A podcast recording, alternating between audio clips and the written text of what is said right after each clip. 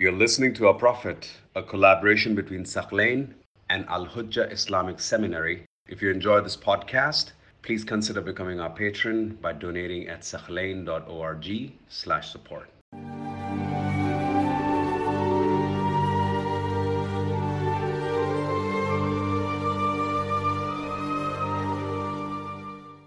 As we continue the biography of the Prophet ﷺ, there is one incident that happened with Osama ibn Zayd that we should stop at.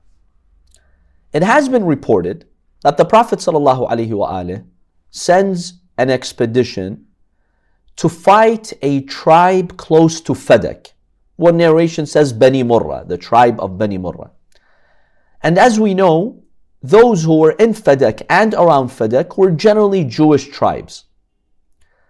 Now, when the war ensued, Osama ibn Zayd followed a man by the name of Ibn Mirdas. Nahyak ibn Mirdas or Nuhayk. Nuhayk ibn Mirdas. Osama got the upper, upper hand and he was able to kill him. Before Osama killed him, the man said, the Jewish man said, La ilaha illallah. I bear witness that there is no God but Allah. Yet Osama still killed him.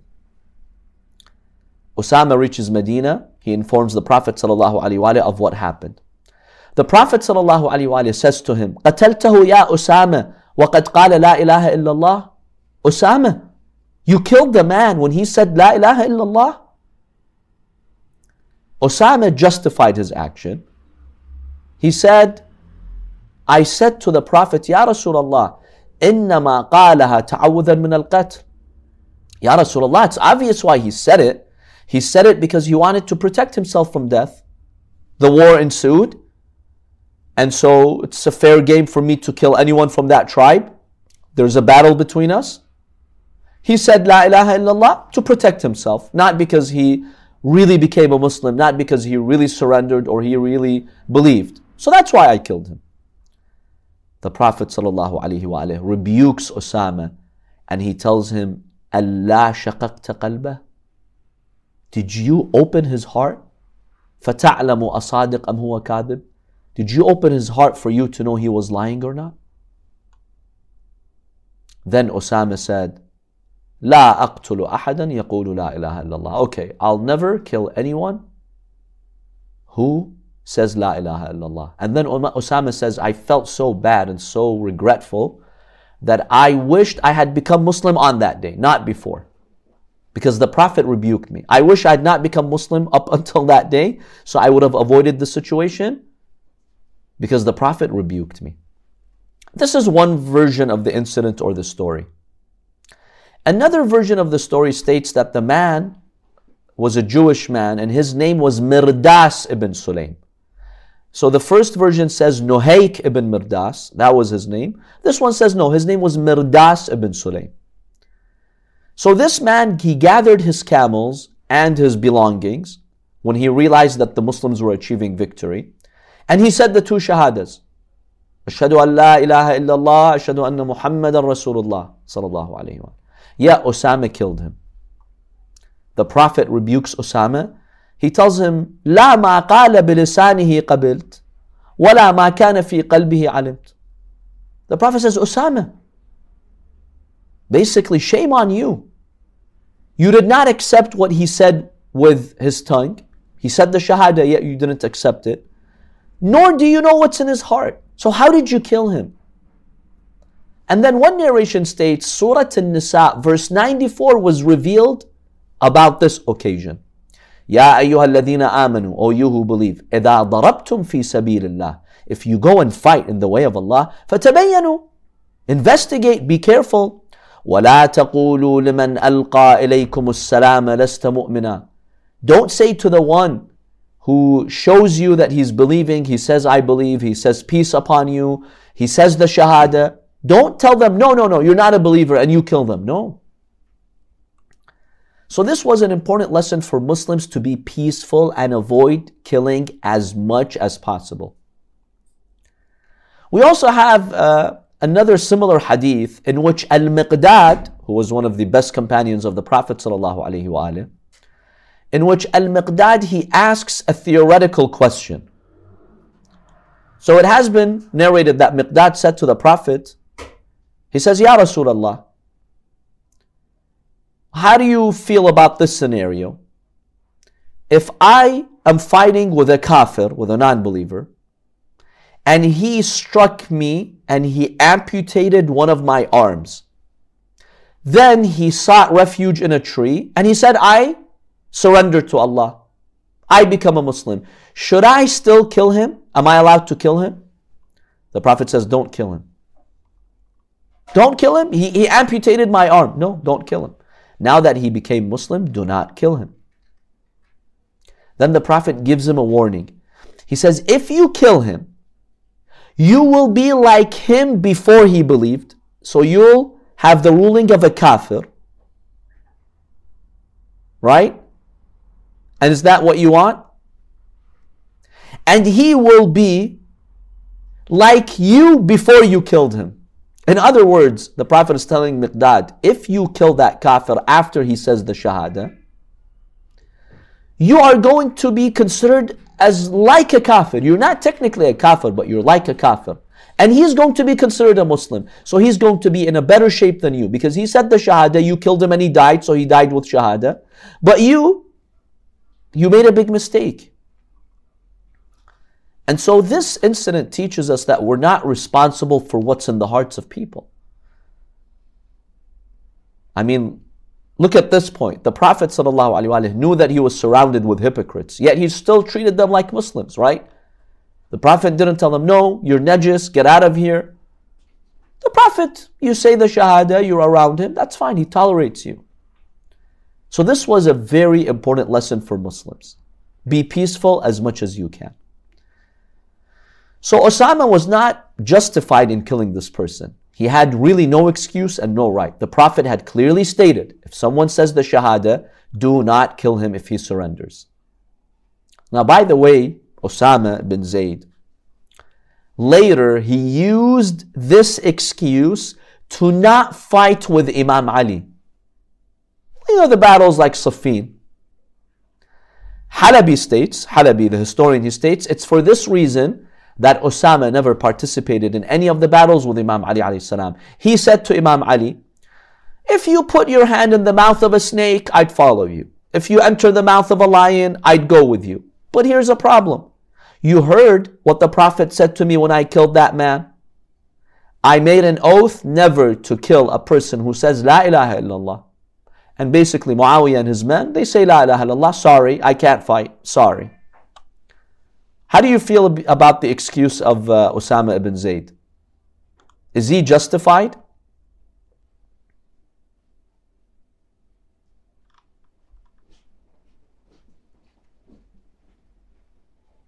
See, Osama, why didn't he defend Imam Ali?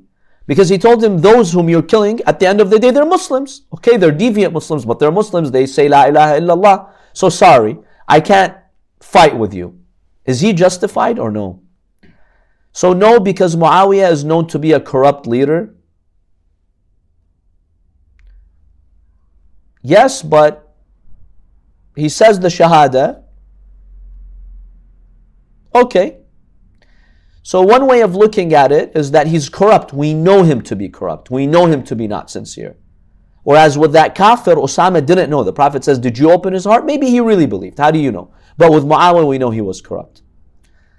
There is one comment here. Um, basically, stop giving out free shahada if those kuffar are even considered shaheed. Interesting uh, observation here. I wanted to say he's not justified, but I don't know how. Okay. So why is Osama ibn Zayd not justified in abandoning Imam Ali? Number one, the Prophet himself ordered Muslims to support Imam Ali. He said, after me, follow Imam Ali, defend Imam Ali, stand with Imam Ali. So this is a command from the Prophet. Number one. Number two, the Prophet issued that command for Osama ibn Zayd and others in the context of non Muslims saying the Shahada, not deviant Muslims fighting the Imam of their time. The Prophet never told Muslims, hey, you know, if there is a corrupt Muslim who's fighting the Imam of your time, don't kill them. No, the Prophet issued that statement in a specific context. You're fighting non Muslims, they surrender. They surrender, they say the Shahada. That's the second point. The third observation that man whom Osama killed surrendered, but Muawiyah did not surrender. The people at Jamal did not surrender.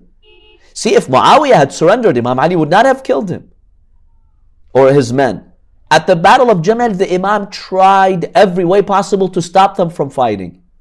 Yet they kept fighting. Well, of course, you have to then defend the, defend the Imam of your time. Whereas that man with Osama, that Jewish man, he surrendered.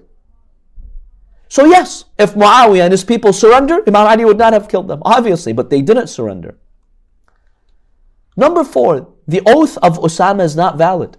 If Allah commands him to fight the evil ones, even if they say the Shahada, then he must do so. Then he must do so. So that's not a valid excuse. I made an oath. Well, even if you made such an oath, your oath is invalid. And number five, Imam Ali was disappointed in him, which means he did not accept his excuse. If uh, uh, Zayd had a valid excuse, Imam Ali would have accepted it.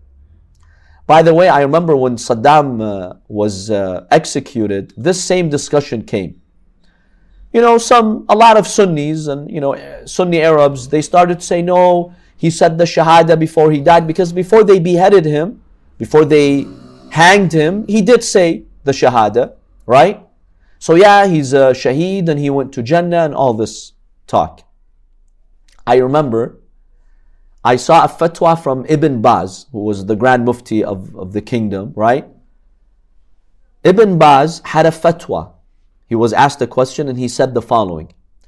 Because during the Gulf War, or during the Gulf War in the early 90s, Saddam fired several rockets on Saudi Arabia. Initially, he was good with the Gulf countries, but then he turned against them after he invaded Kuwait. You know what Ibn Baz said? he said Saddam is a kafir even if he says the Shahadatain. Wow. So the day Saddam is against you, he's a kafir. But the day that the Shias topple him and they capture him and they execute him, he's a shaheed. Hmm, nice double standards, mashallah. So Imam Ali ibn Abi Talib rebuked Osama he did not accept his excuse, and in fact, when Osama, Osama was uh, a little bit materialistic, he wanted money, the Imam denied giving him money. The Imam said, No, this money is for those who went to fight and struggle and did jihad, not you. So, yeah, Imam Ali alayhi salam rebuked him. He told him, This is not an acceptable um, excuse. I made an oath never to kill someone who says La ilaha illallah. That's an invalid oath. So, no, Imam Ali did not accept the excuse of Osama ibn Zayd. Now, by the way, there are some narrations, even though they're weak in their chain, so we cannot really verify them. They indicate that Osama repented and he went back to support Imam Ali. Um, we cannot verify that. Allah knows best.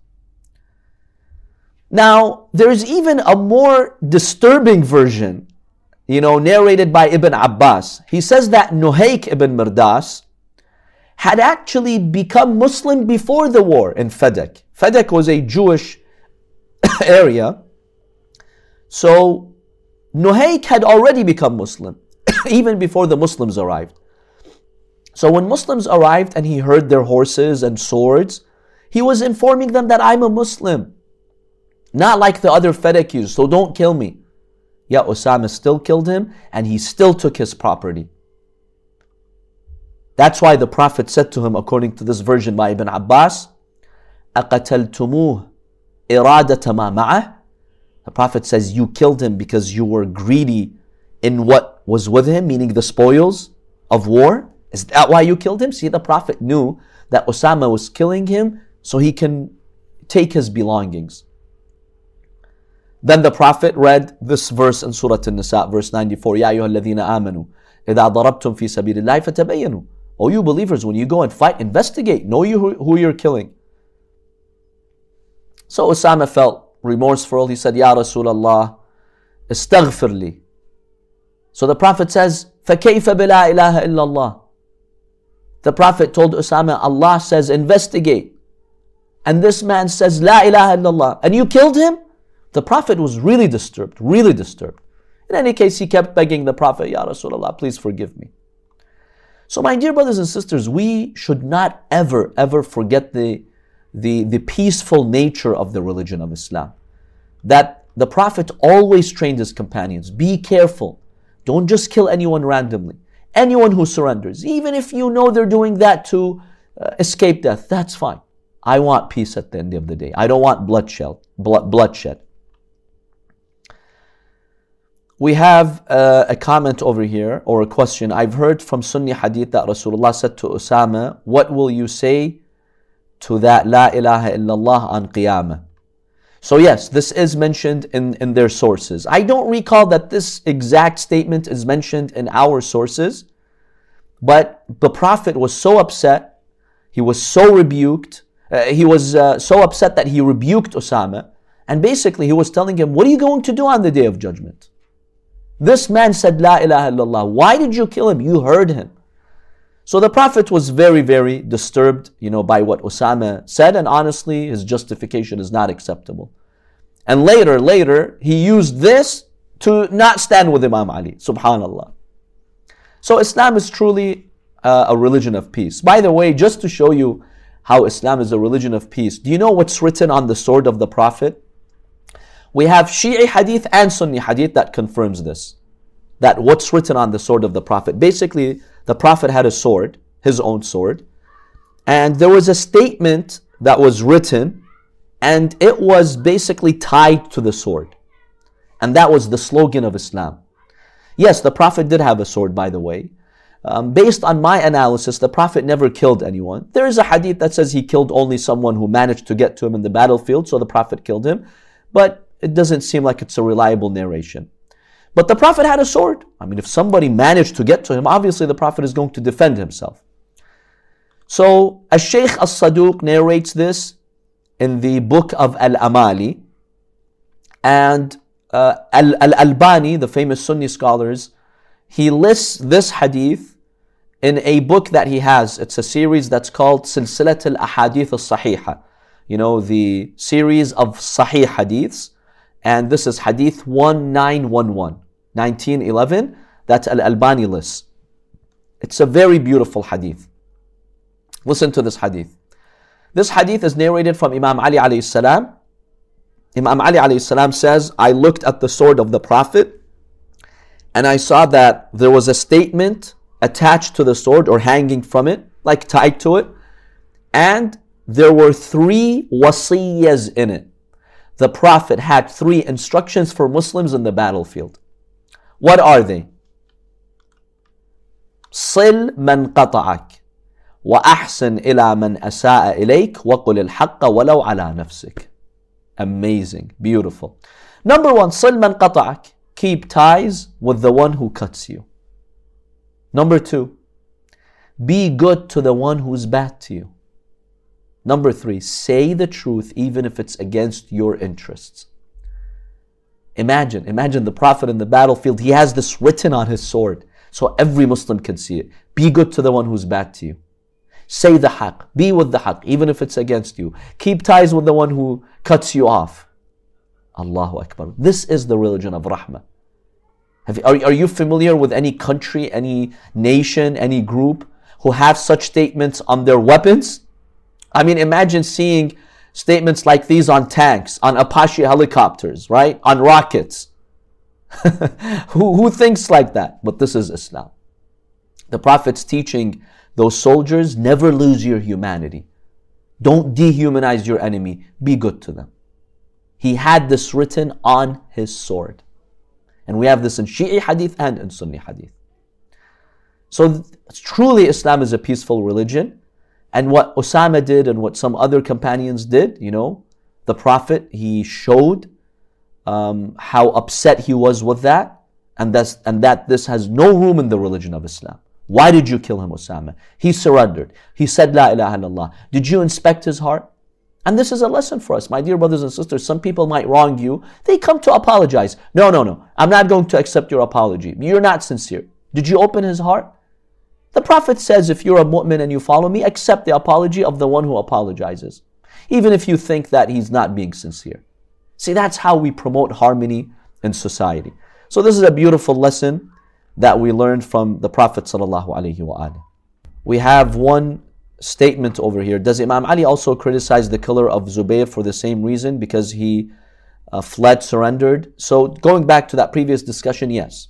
Even though Zubayr committed a major crime by siding with the people of Jamal and fighting Imam Ali, but the last minute he regretted what he did when Imam Ali notified him of his aggression and he retreated from the battlefield. So someone went, followed him, and killed him. Imam Ali rebuked him.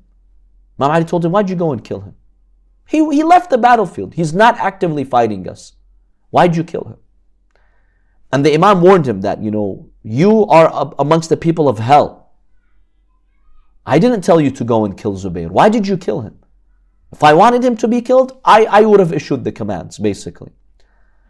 Now, Imam Ali alayhi salam probably did not uh, he did not say that because we don't know what's in the heart of Zubayr. I mean, Zubayr regretted what he did, but unfortunately he didn't fix his mistake. He should have come to the he should have came to the battlefield and told people, "Look, I made a mistake. Let's support Imam Ali." You know, he just left. That's why our scholars, you know, not that we judge him, Allah is the ultimate judge, but we believe he died as a deviant, meaning he never showed that he repented by supporting the Imam of his time. But killing him is wrong. Killing him is wrong. The Imam of your time did not tell you to go and kill him, and he's not actively in the battlefield. So why are you killing him? In Islam, if someone's not actively in the battlefield fighting you, you're not allowed to kill them unless you have special permission from the Prophet or the Imam then okay, we can make an exception. But he left the battlefield, so you don't have the right to kill him when he's not confronting you. That's not acceptable in, in Islamic law. So yeah, the Imam salam rebuked him. Even if we know Zubayr was not sincere in his heart. He's not fighting in the battlefield, so why kill him?